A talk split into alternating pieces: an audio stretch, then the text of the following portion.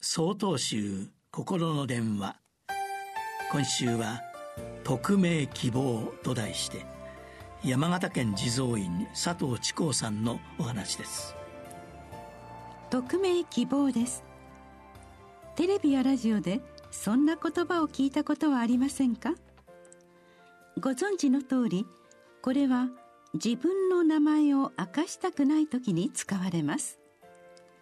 ラジオではがきを読み上げる時やテレビでメールを紹介したりする時によく聞かれますよね。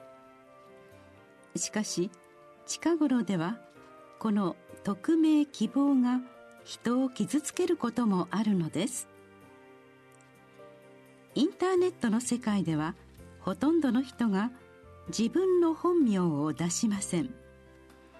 これはプライバシーや個人情報を守る上では大切なことです。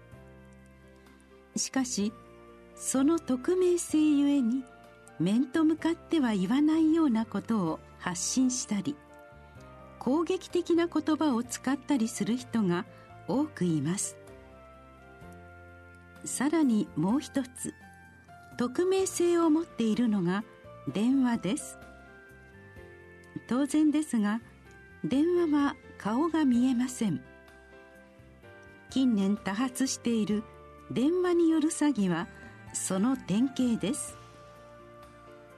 家族や知人を装ったり警察や銀行を名乗ったりして全く知らない相手に電話をします。これがもし家族や身近な人など自分の顔も名前も知っている人だったら同じことができるでしょうか？そしてこれは私たちにも当てはまることなのです。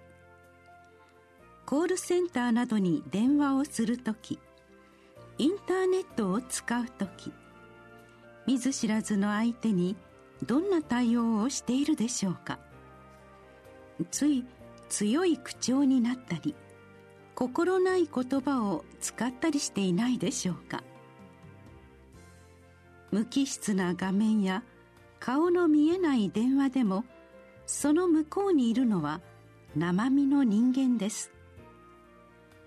一人一人が誰かの家族であり友人であり自分と同じように泣いたり笑ったりする一人の人間なのです。直接会うことが難しくなっている今。顔の見えないやり取りが増えています。けれどもその中で人々が求めているものはつながりや温かさなのです。機械の先に言葉の先に自分と同じ人間がいる。